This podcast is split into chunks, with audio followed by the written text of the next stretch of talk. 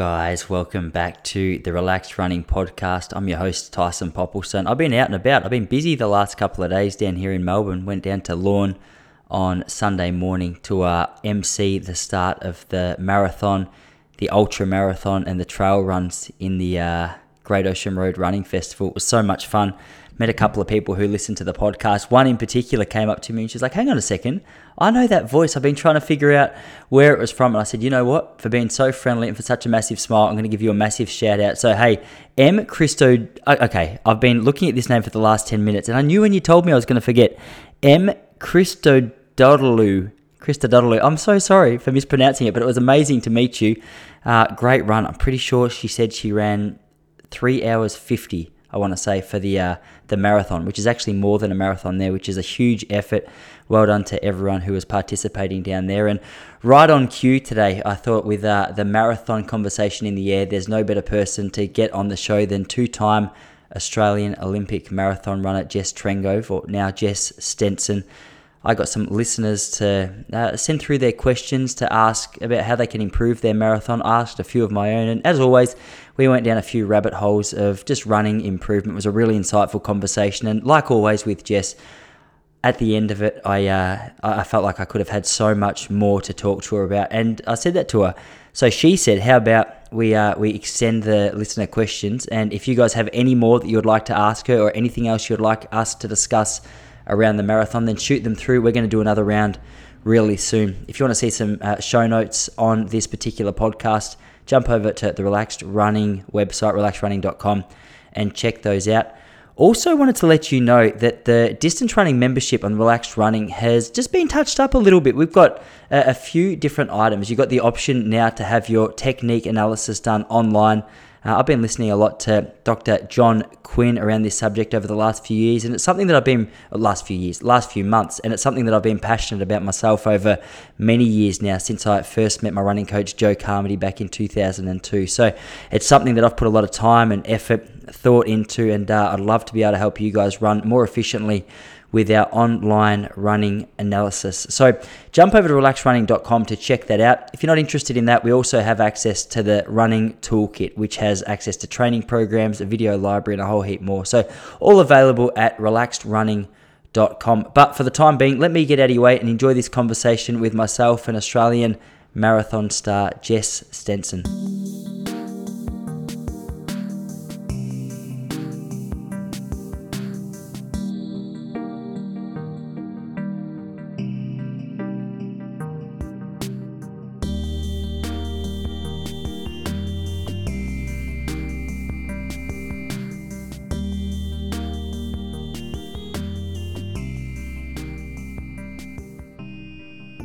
Uh, the Hoff um, some cold water work the other day. What a dickhead. It's so funny. Jessie gives me such a hard time. She's like, mate, I'm just trying to go for a nice morning walk with my husband. Like, do you have to jump in the ocean in your jocks? How you guys been going? Yeah, no, we're good, thank you. Oh, good. Um, yeah, when they get to 18 months, they're so active. Like he can run off now, and yeah, it's a cheeky little one, but so much fun. I did the um. It's so funny, Jess. I was the. I, I guess it, do you call it the commentator? I was the MC at the yeah. Great Ocean Road Race the other day, and I was standing on the start line talking to a bloke there, and he's like, "Oh, my wife's running," and he had an eighteen month old in the um in the pram. And he's like, mate, I love my kid. He goes, but about this age, they can turn into little assholes. he goes, he's learned how to have a hissy fit. Yeah. Bill even knows. No, no, no, no. He's so cute. Every time, I, every time I see a photo of him, I'm, uh, I'm like, man, it's so funny to see what Charlie's going to look like a little bit down the track in terms yeah. of size. Because I, yeah. I feel like, how old's Billy? Like nearly, he'd be pushing. Yeah, he's coming up to 19 months now. Oh, not okay. I was going to say push. Yeah, I guess I was going to say pushing two, but still a few months off. But yeah. um, he looks like a giant compared to my little mate. Yeah. anyway, hey, um, Jess, how how long have you got? Because uh, I'll just talk to you for like I won't talk forever, but if you've got to go in half an hour or, or whatever, you just let me know. I can do 45 or something. I'm just going to do an elliptical session after this and then I'll go and pick up Billy from childcare. So. Oh, sweet. All right. No, no worry. Let's do that then. Oi, I, I put out a, a, one of the benefits of, uh, of having a little bit of trouble lining up a time to do this with you is I, I put out another post last night just saying send some questions through. So as long as I can figure out how to access Instagram, I always get so confused with um with how to check like questions that people have with those boxes. And Jesse's not in the house at the moment, so you could be seeing my Instagram skills come into play, which is a messages maybe. Yeah. Messages. Um, what is it? I got. I actually noticed. Oh, here we go. I've just checked a couple of notifications. For anyone who has sent questions through, if I don't ask them today, I'm so sorry. I um, I've, i think I've taken a couple of screenshots from a couple of weeks ago when we put that post out as well, just so I don't lose those. But we'll see how we go. But essentially, I um, I was on a walk a couple of, it was probably like a month ago now. I was on a walk in Melbourne and a few runners come past and they were just talking about the marathon. And uh, I was like, oh, it'd be so good just to be able to put out like a, a few more dedicated marathon specific conversations because it honestly i reckon like from any question that comes through whenever i put out the question like all right what do we need to talk about more marathon just gets mentioned over and over again and i'm lucky enough to have you as a mate so i thought okay well why not like rather than just go to uh, uh, mr coach pops we'll get someone who's actually a, an elite level marathon runner not just someone who talks a lot about it so I thought well, relevant at the moment with um, the Gold Coast Marathon and when other marathons coming up. I mean, everyone's been so starved of official marathon opportunities. Everyone could sort of go out and do it around their um, suburb, you know, if they wanted to during COVID when there wasn't a, a time restriction to the training. But it's not quite the same as toeing the line with you know thousands of others and, and actually getting in a race. So it's really exciting that we've got that, that opportunity this year. Oh, it's so nice. Actually, yeah, just standing on that start line at um, I was in Lorne for to to kickstart that race the other day, and uh, man, the I, I seriously could feel the buzz. Like I don't know if it had just been a long time since I'd been back to a race, and I forgot how excited they were like yeah. how much excitement was in the air at a race like that. But but standing there, I was thinking, oh my gosh, like these these people were ready to go. I asked the question. I go, all right, let's just get a bit of a gauge of the emotions in the uh, in the start, like in the starters. What do you call it in the field right now? And I said, oh, who's nervous? And about four people out of about five thousand put their hand up. And I was like, oh gee, that's a good start. I said, who's excited? And uh, everyone everyone let out like this big roar. And I was like, oh okay, excitement wins. it's uh, yeah, it's crazy. You're right because I spoke to people last year who um, they, they were training for Melbourne specifically, and they're like, all right, well, if Melbourne doesn't go ahead, I'm running a marathon on that date no matter what. We're just going to make it happen. So, yeah, you're so right, though. Like, the excitement that comes with running actual big field marathon is, uh, is it's a whole different ball game to, to just, what, going out and running 25 laps of your suburb. Yeah, and I think these marathon events are, you know, a key motivator for people to exercise and get fit. You know, some people find it really you know hard to to find that motivation to get out the door when you've got so many other commitments sort of um, at home but when you've got when you've actually signed up to a race and you feel like you're being held accountable it can uh, be the perfect motivator yeah, no, it's so true. It's so true. So, hey, with all that said, I'm going to fire. Uh, just, I've got a few of my own questions that I've got written down that I, I thought might be helpful for people to know. If there's anything that I've completely missed um, or forgotten to ask that you think would be relevant, feel free just to to bring it up and go for it, and we'll talk about that as well. I guess it's uh, like me and you have been in the sport for so long now. What me probably 20 years, and I'm sure you're probably around about the same. That it amazes me that I still have like a heap of questions around. There's just endless ways to train and to recover and to race and like what you should wear and why you should wear it and blah, blah. It just goes on forever. So I'm sure we could, this could be like a 25 part podcast series. well, it is constantly evolving too, isn't it? I mean, if we'd had this chat five years ago, there wouldn't have been the same shoe ranges available. Um, nutrition's evolving, training methods are evolving. Um, and that's one thing I always, you know, think back to the fact that the Olympics, um, they didn't even have a women's marathon until 1984. Like it's actually quite a young sport at that level. So it's um, not surprising that training methods uh, for women in particular have been evolving rapidly. Yeah, it's so true. Actually, I was trying to be the wingman for you and. Uh, oh my gosh, I've completely blanked on her name, and she's an absolute legend. What's the New Zealand girl we went to Canada with?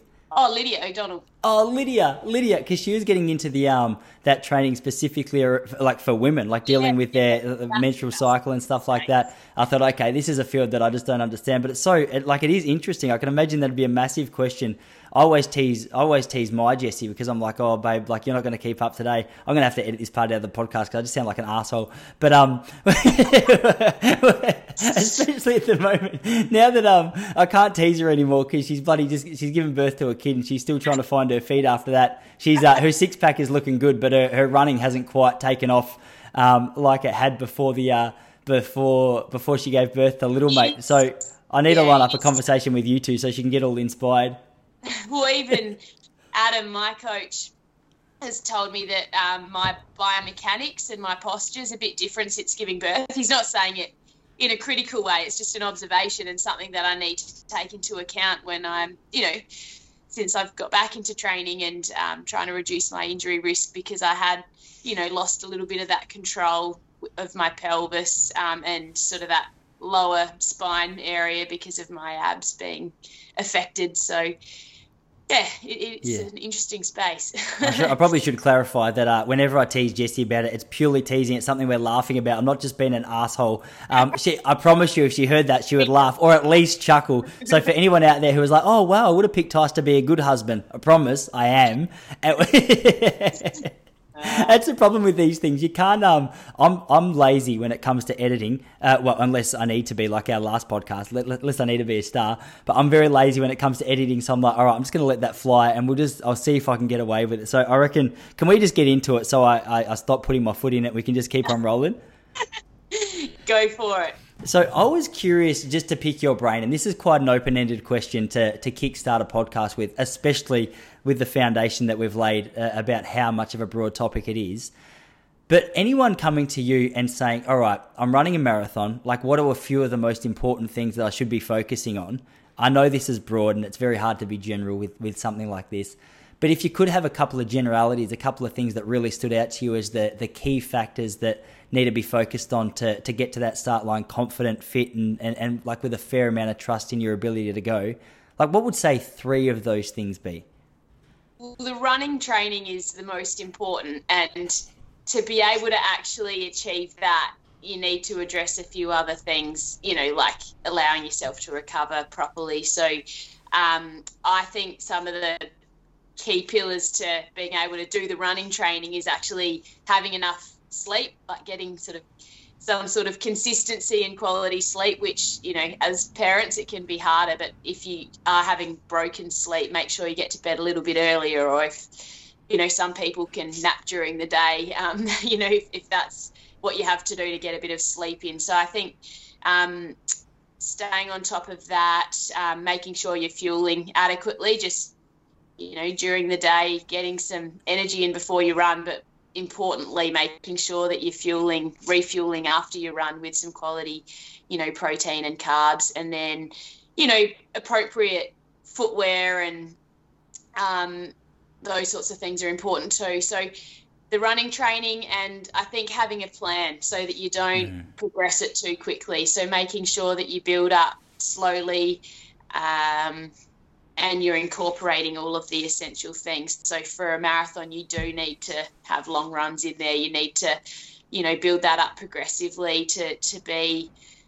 I don't know. I think you can probably get away with um, between like 32 to 35 kilometers being the longest run you get to. I don't think you have to cover the full marathon distance, but um, certainly if you have you know a few of those under your belt you you know that you've got the the muscle conditioning um, required to to complete the distance. So i guess from the aerobic point of view if you're not able to maybe tolerate um, a lot of runs you can also um, complement your running training with some cross training sessions. But as long as you're getting yeah some some quality long runs in and if you're aiming to do more than just complete the distance and you actually want to run a particular time, I'd suggest um, getting a couple of you know interval or fartlek sessions in in as well, just to work on on the pace. So yeah, that that's a huge part of it. Um, I would also say another um, essential before the marathon is to actually practice your um, race day hydration and fueling. So you don't want to jump into a race, um, you know, just thinking, oh, when I get to the station, I'll drink whatever's there and I'll have whatever gel I can find. It is it is ideal if you can practice. Um, you know what you're going to use on race day in training just to make sure that your stomach tolerates it you know the feeling of trying to rip a gel and gulp it down while you're running and um, drinking while you're running as well can can be tricky and quite an art so i'd say those two um, points are the main ones. yeah, no, that's really good. Hydration was something I was I was really keen to get into with you as well. I think we might have we touched on it briefly because I was explaining that when I ran my I've only got one reference point as a marathon because I've only ever done one, and I hate that I have to bring it up because it wasn't a good day. But uh, when I ran my first marathon, I, I had been doing some preparation with the the hydration plan and getting the gels down, and I'd never really used gels before, so it blew my mind just how um, I don't know. It was just a, it was a weird thing to try and navigate because they really made a big difference in the way that your stomach felt, and it was a quite a gluggy kind of a run if you didn't time it very mm. well. But uh, when it comes to to your uh, preparation with your hydration plan, like are you incorporating your your gels or your liquids into just your your longer slow runs, or are you practicing when you're doing intervals and thresholds as well, like trying to get a bit of a feel for uh, what those gels are like at, at different paces and um, you know different fatigue levels? So for me, I mainly practice in my marathon specific block, which lasts for 10 to 12 weeks, and it's on the Sunday long run. But as I get closer um, to the pointy end of my training, I start incorporating some race pace um, periods within my long run. So it might be the final 30 minutes of my long run is sort of at marathon pace, and that's where I can practice the gels and and the the drinks at my actual marathon pace because I think it is important to to practice it at your marathon pace. It's quite different as you're just trotting along casually um, to when you're pushing the pace and trying to get water in your mouth and um, it, it, can be quite distracting so uh, if you're not sort of doing any of your long runs at your marathon pace, that's where it might be wise to, to give it a go um, during one of your quicker spe- um, sessions um, on a week night or whenever you do them. Yeah, no, that makes sense. So you mentioned as well that so your your specific, um, I guess it's your refinement period uh, when you talk about your ten to twelve weeks leading into that marathon. So that's obviously the the really pointy end of, of going into a marathon a couple of months out. But in the lead up to that, you've obviously uh, have you got like a pretty standard base of training, so you'll never not run throughout the course of a year. You'll still be running, but it might not be as intense and might not be as tailored towards that. Or in that other part of the year, are you training for like other shorter races, which are still like with a long term vision towards a marathon? Or like, what's the difference between those two phases of training, like the the average training throughout the course of a week and that twelve week um, tune up phase? Yeah, it's a tricky one as a marathon runner because the the key marathons, um, you know, the major runs like the Berlin, New York, Tokyo Marathon, um, Boston, um, even you know like Melbourne Marathon and whatnot, they tend to be either in that April sort of period or more September October.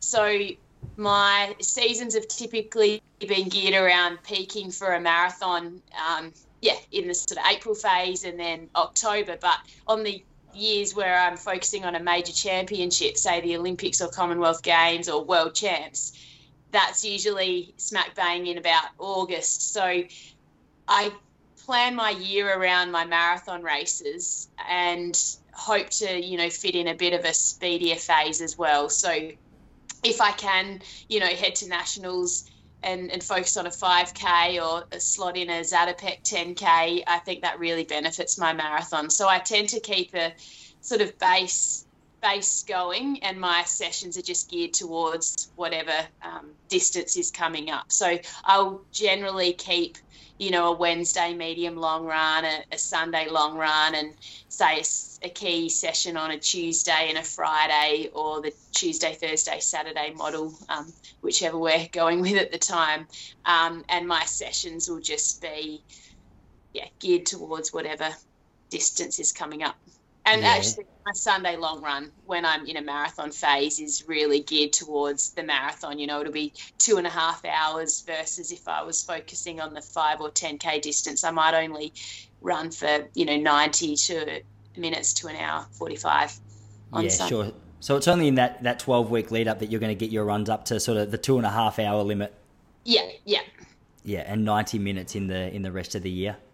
Mm. Around about. Yeah, yeah. Yeah and it's it's all been so different over the last few years, just with um, being pregnant, giving birth, coming back yeah. to running. But that's sort of the way it was working from you know 2012 until 2018 at least. yeah, gee, it's funny. Um, so just last night, my Jessie was was talking about you because she's trying to close up that she's got that little gap in her abs that she's still trying to close up.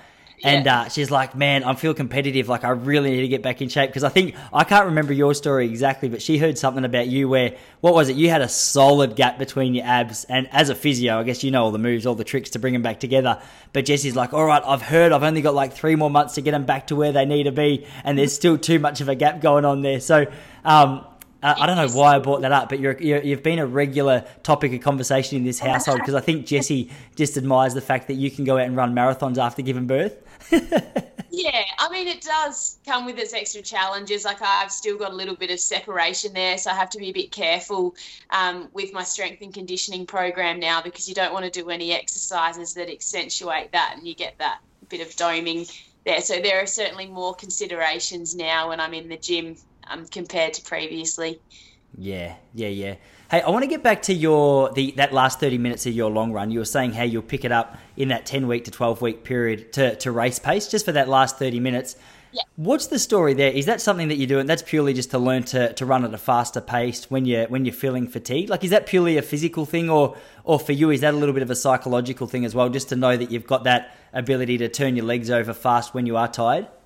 Oh, there's definitely a mental component. I mean, preparing for a marathon is obviously extremely physical, but very mental as well. Just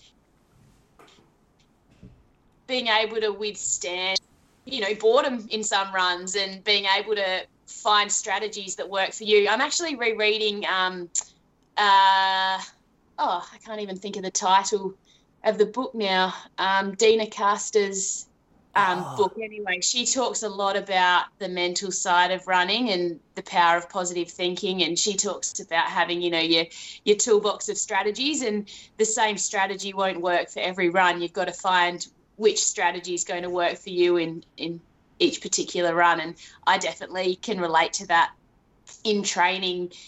You know, there are times when you want to stop, just like there will be in a race. There are times when you know something's feeling um, a bit inefficient or uh, you know you're needing to push the pace and you're wanting to slow down you've got to use your self-talk your visualization whatever it might be to keep you going. And if you're not you know having the opportunity to practice that in training well you're not um, probably going to be able to use it as effectively in a race. So i definitely think those long runs uh, are an opportunity to fine tune your mental strategies as much as they're conditioning your legs, um, improving the aerobic capacity of your, you know, lungs and heart and whatnot. So they're they're brilliant because you can also practice the hydration and fueling strategies as we talked about. You can practice wearing your shoes. So sometimes I'll wear my joggers for the first two hours and then quickly change into my race shoes and practice wearing them at race pace. And um, you know that that all adds to your confidence. You don't want to be trying anything new on race day.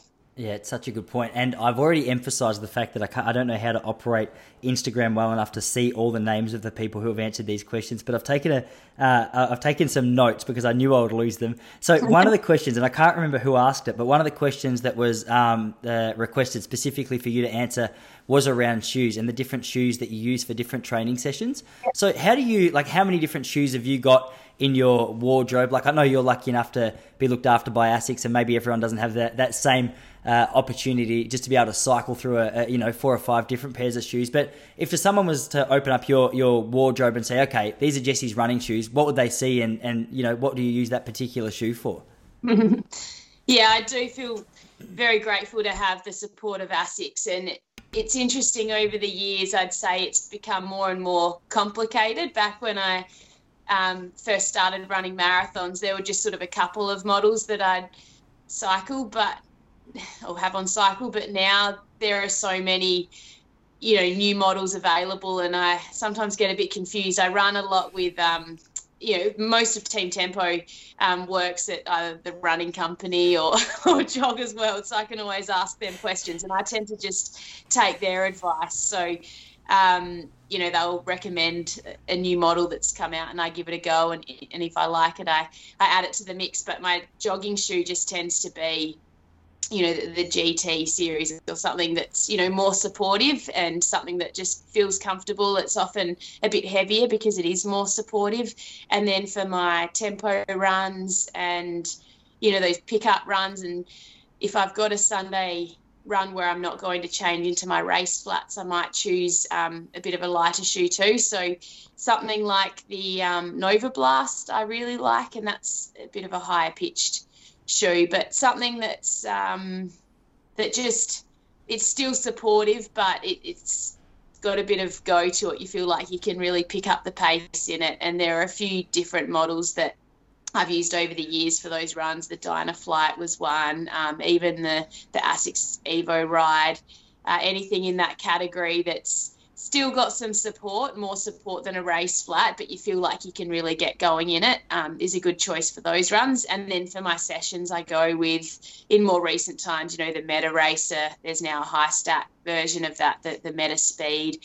Uh, before that was available, I was wearing the um, the Tather Edge. Um, back in the day, it was yeah, the, it, sort of these race flats have evolved over the years, and then if I'm on the track, I'll maybe pick a different shoe again. So really, if, if we take the track away, there are three shoes that I'd like to cycle um, yeah. in a marathon.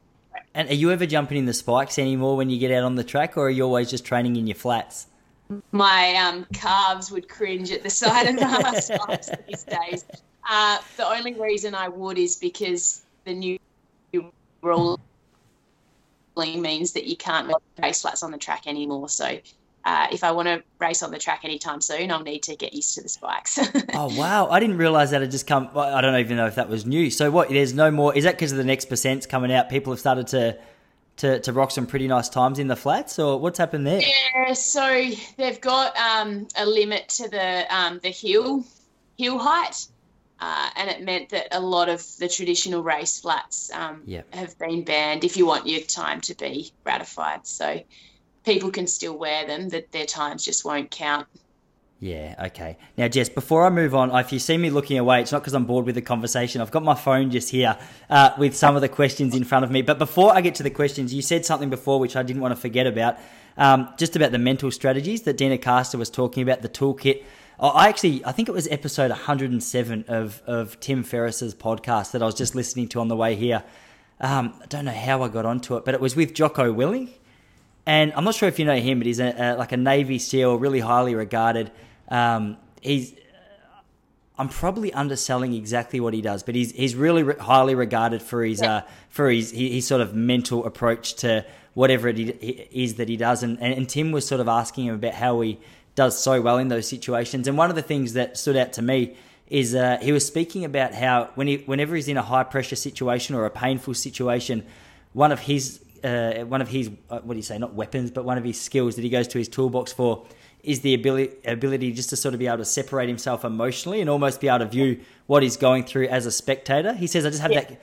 That uh, he goes whether it's a conversation with someone that I'm nervous about having, or whether it's a like a high pressure military situation. I've always had that ability, and I've trained it to be able to stand outside myself and go, okay, what's the next most effective move? Like, yeah. what can I do to make this easier for myself? And I thought that's such a an awesome strategy. But are there any real standout ones that you have? Like, have you got a little bit of a toolkit? that you go to um, that you might not have even been conscious of, but that you probably go to more than um, more than you might have realised and, and, until you sort of started thinking about it?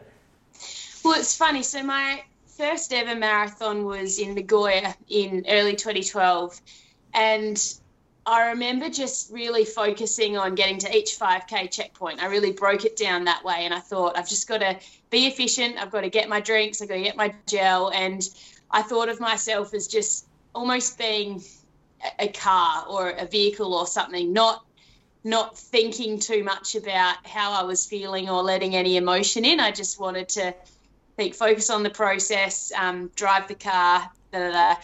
and then I remember the halfway point, I started to get some um, some cramping feelings in my um, in my shin, and I thought, okay, I'm going to try and like use my calves more to offload that, and you know, started thinking about things from more of a physio perspective and reasoning through um, what was going wrong as the wheels were progressively falling off, how I could keep myself in one piece. And then when I saw Adam at the 34 kilometre mark and he was jumping around saying, you, are on pace, you know, you, you're going to get this Olympic qualifier if you can keep keep going. I, I was just suddenly became really emotional and yeah, I I was really involved in my own thoughts, and I remember picturing, you know, my family and people at home maybe cheering in front of the TV and picturing going to the Olympics. And I started just thinking ahead and like, if I can, you know, stay on pace, think of yep. what's going to happen. And I think that kind of carried me through to the finish line. And I sort of then went into the London Olympics, and it was such a different experience because I knew that. Uh, you know, people knew I was out there racing in Nagoya in Japan. I'd just been, yeah, no one really in Australia other than those close to me knew that I was racing that day. And so I remember at the 13 kilometre mark, so I'd just taken my first gel and there were the cameras and just deep crowds of people screaming the whole way. There was nowhere to hide. I suddenly became really overwhelmed and sort of anxious. I suddenly thought, far out, I don't know if I'm going to finish this race. I don't know if I want to be here. I really just wanted to find somewhere, um, you know, among the crowd where I could just run off to the side and hide. I I didn't like how on show we all were, and it really scared me. I just I panicked and almost felt, you know, when you've had too much caffeine or something and you get sort of the shakes. And in that moment, I just had to get out of my head. And I remember just looking at someone in the crowd and kind of locking eyes with them and completely distracting myself from my thoughts. And that was enough to just, yeah, get snap me out of that little moment of panic. And um, and I was able to continue racing on, and it was fine. I, I finished the race, and I was happy. But a, a, year or two later, I started working with a sports psychologist at the Sports Institute here, and he started talking to me about associative and dissociative thinking. It's sort of internal thinking where you you're thinking about your um, how you're feeling, your emotions, and whatever, versus I guess being more external, observing what's happening outside, and you know, as that Navy SEAL sort of talked about and I realized that I'd sort of been using those strategies without knowing what they were. And so then I was able to start planning my thoughts before a marathon, thinking in the first half, this is what I'm going to do. Ah. At 30 kilometers, um, I'm going to let, you know, some of the more emotional thoughts come in to, to fuel me um, to the finish line. And so I actually kind of preempt my thoughts before a race now, and I might see on the course map that there's a long stretch of coast where it could be windy and really tough. And I think, okay, along that stretch, I'm going to be thinking of, you know, these people who helped me to get to the start line or these kids who sent me messages. Um, I think it's going to be, you know, a bit tougher there. So at that point, I want to maybe look at the crowd and, and engage a little bit more. And um, that sort of, yeah, helped me. But typically, the first half of the race, I do just take the emotion out of it a bit, be a little bit more clinical, think, just be efficient and enjoy the moment while you're feeling good.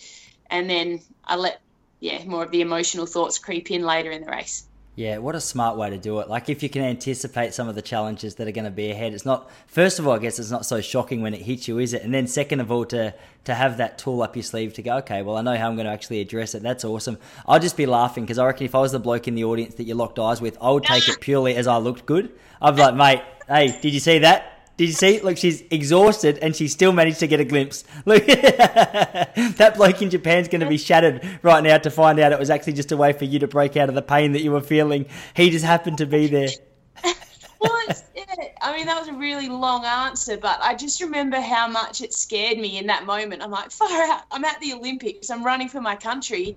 Yeah. I'm 13 kilometers in, and I, I'm freaking out. I yeah. don't know what to do. And fortunately, that strategy worked for me. it's it's really interesting that you say it because uh, I think you look at someone on TV, and uh, I know whether it's a footballer or like a Dusty Martin or yourself running the Olympics you sort of just take it for granted. You think, okay, they're an elite athlete, they know how to handle this, they've been there before. But it is interesting to hear that, you know, just like everyone else, you guys are still learning to navigate that high pressure situation. It's uh, it's sort of refreshing and encouraging because I think there's there's definitely going to be moments in all of our races that we're going to, you know, either hit a brick wall or hit a moment of doubt or uncertainty. To, so to hear a couple of strategies and to, to hear that someone in your situation actually experiences that, I think is is pretty cool. It's nice to know that uh, you got that in common with you know the rest of the humans who line up on a start line.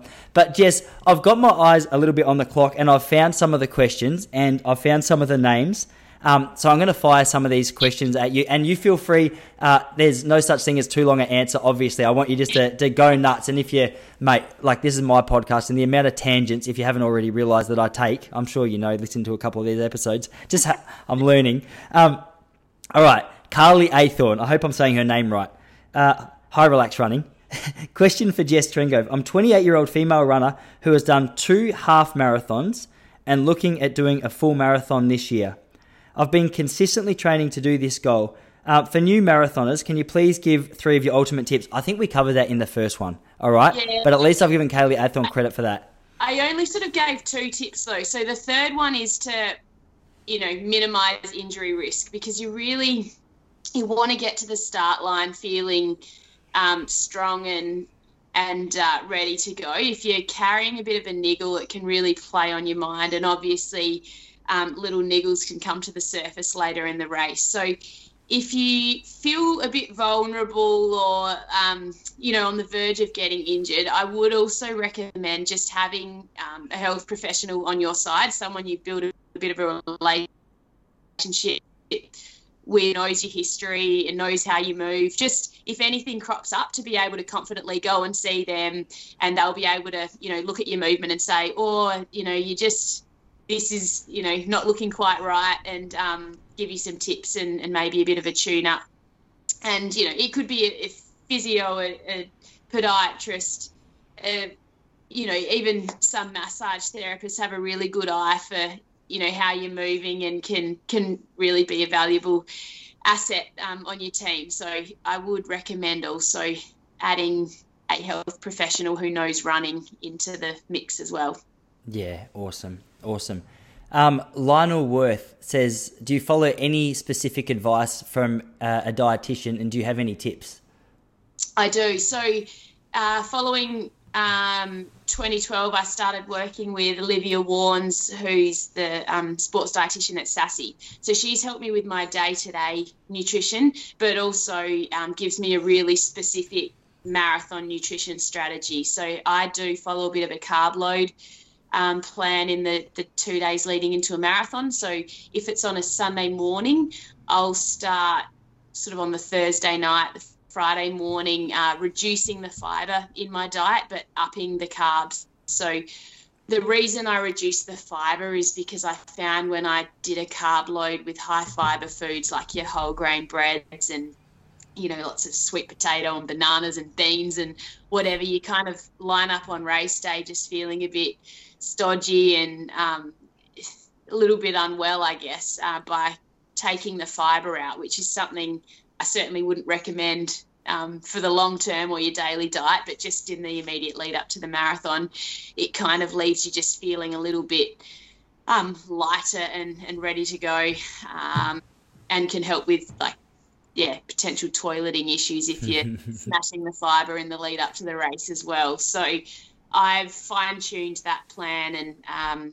feel really confident in it so i've done i've done 12 marathons now and um, so I've had a lot of opportunities to really refine that marathon strategy. And it's quite specific to me, you know, my weight and the foods I like to eat. So I'd recommend seeing a, a sports dietitian to, to actually get a, an individualized plan.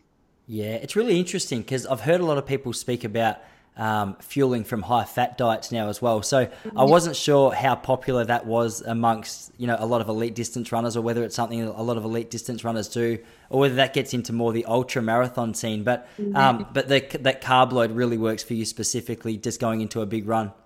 Yeah, I think the ketosis, the, the high fat diet, can be um, valuable for that really low intensity, sustained um, exercise. So maybe more um, at times the ultra races. But if you're trying to sort of, um, yeah, maintain a, a fast pace, you really want energy that you can access really quickly. So the carbs tend to be the preferred fuel source. Um, mm. But if you were, yeah, trekking across a desert or something like that, it might be the high fat.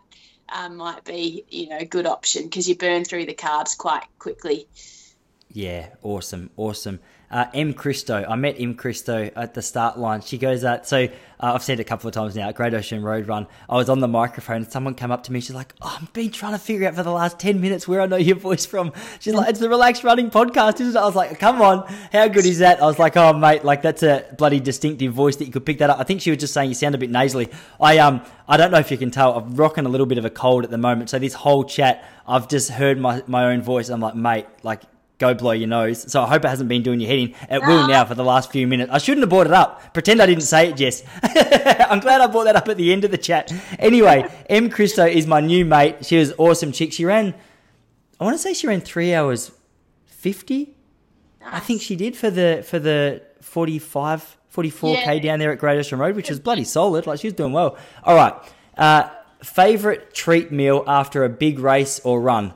Yeah, it's the same every time. I really don't feel like sugary foods after a race. I think it's just because of the the gels and whatnot that I've consumed.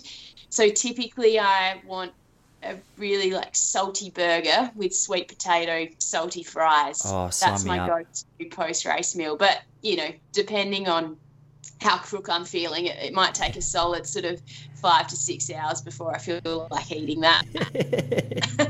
um, uh, what do we got here? Oh, a, this is a quite a broad question, but I like it. Brad Brown ninety six asked, and this could come into what we were speaking about earlier, but I'm interested to hear thoughts. Um, just quite a broad question. How do you stay focused? And I don't know whether that means as you're running or throughout your training or whatever it is that you're doing, but you can feel free to answer that um, as you understand that question. Well, I am very goal driven, so I maintain my motivation and focus by knowing that what I'm doing or the session I'm about to do is um, moving me closer towards that goal. So I like to have my big goal, so it might be a marathon in three months' time, and then I like to have my process goals and my shorter term goals. So for me, I'll break those process goals down into the daily habits almost, you know, around sleep and fueling and my session and and that's how I stay focused is knowing that um, or believing in what I'm doing is is taking me closer towards my goal. If I didn't have that sense that um, it was it was beneficial to me, I, I, think I'd find it pretty hard to to stay focused. Yeah, I can imagine. No, that makes a lot of sense. Um, the last question. This is the second one that my mate M sent through. She asked, "Do you have a particular song that keeps you pumped up? Any particular song that keeps you motivated?" Oh, I've actually been listening to podcasts flat out, and I haven't listened to music when I'm running um, in a very long time. So it's a good question. Um, oh, I'm a bit old school. Like I love my sort of 80s 80s music and and I'm yeah, I'd say for me now it's just about when I go out to run, I flick through, I go into my podcast.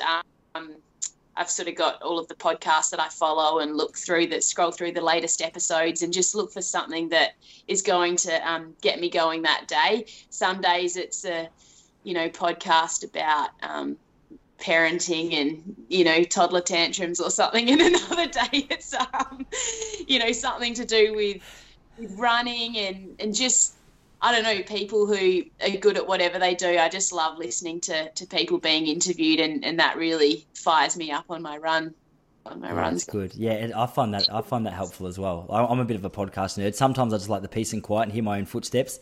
But sometimes I'm like, uh, yeah, give me a Tim Ferriss podcast to listen to. I've been a little bit stagnant. I need to expand my podcast appreciation. It's one of those things that there's so many out there that I'm like, I don't know where to turn.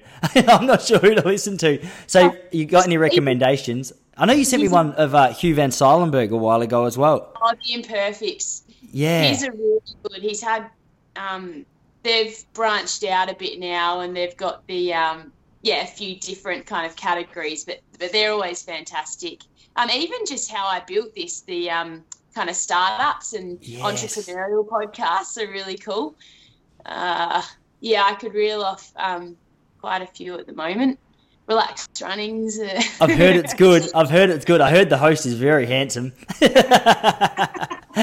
Jess, that's awesome. Oi, the clock has just ticked over 45 minutes, and I know you got to go pick up little Billy Boy, so I don't want to uh, take up too much of your time. As always, I could talk to you for another seven hours, but I uh, I know you got a life to live outside of uh, the Relaxed Running podcast, so I'll let you go. But oi, um, as I always say, open invite. Let's come back and do part 27 if you want. Like, we'll just keep Yeah. them coming. Whenever you got a spare hour, send me a message and go, hey, Tice, let's co-host.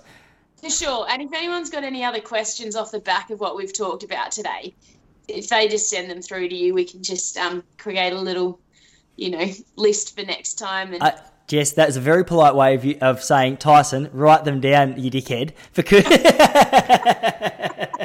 I know that's not what you were saying, but it's what I've taken out of it, and it's very practical, helpful advice to myself. Jess, you're a legend. Hey, thank you so much as always, and uh, we'll, we'll chat again real soon. Sounds great. Yeah, thanks to everyone who sent in in questions. And uh, yeah, say good day to Charlie for us. I will. I will.